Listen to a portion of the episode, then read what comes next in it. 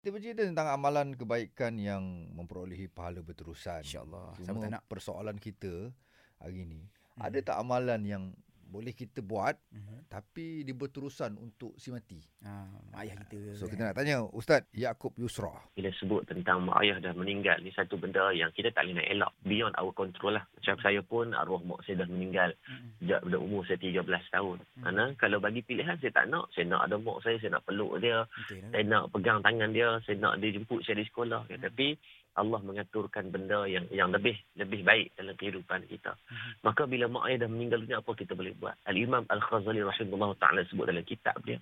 Di antara yang kita boleh buat yang pertama kepada mak ayah yang dah meninggal dunia, kita buat baik dengan orang yang mak ayah kita sayang.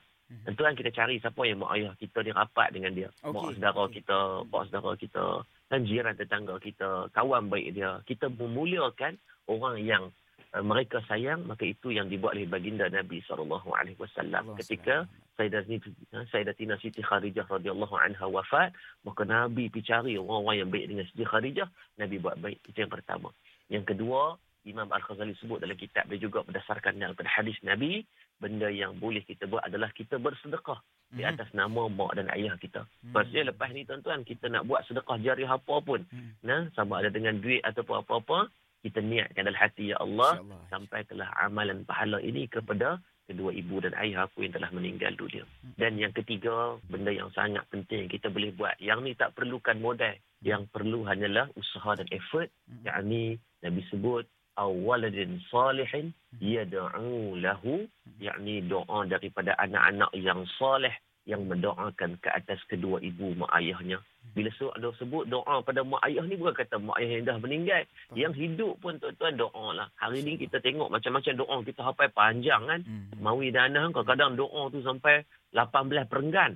Kan? Mhm. Tanya hang doa faham tak? Jadi tetap faham dia tak apa dia ingin berdoa ya. Oh, sayanglah. Jadi doa yang tak boleh, yang tak perlu kita hafal panjang pun doa dengan mak ayah. Ha, contohnya ya Allah Tuhanku, mak ayahku masih hidup, namanya Yusuf bin Ahmad Mhm. kan kau perelokkan akhlak aku di hadapan dia lunakkan surah aku ketika aku bercakap dengan dia Mhm. ya Allah ibunda aku telah meninggal dunia namanya Zainul binti Awang ya Allah Mhm. maka ya Allah tempatkan dia dalam kalangan orang yang soleh kan boleh sebut nama mak ayah Mm-mm. maka lepas pada ni buat semua rakan-rakan pendengar Mhm. saya sendiri dan Mawi dan juga Anas kita wajibkan dalam setiap hari takkan pernah kita gugurkan InsyaAllah. nama mak dan ayah kita dalam doa-doa harian kita Baik. Hari ni kita pastikan cuma dalam 10 saat je kita sebut nama mak dan ayah kita setiap hari sebab ini di antara amalan yang takkan terputus Mhm. berdasarkan janji Nabi sallallahu alaihi wasallam. Dan mudah-mudahan itu menjadi satu amalan kebaikan yang kita wajibkan sampai kita mati insya-Allah mudah-mudahan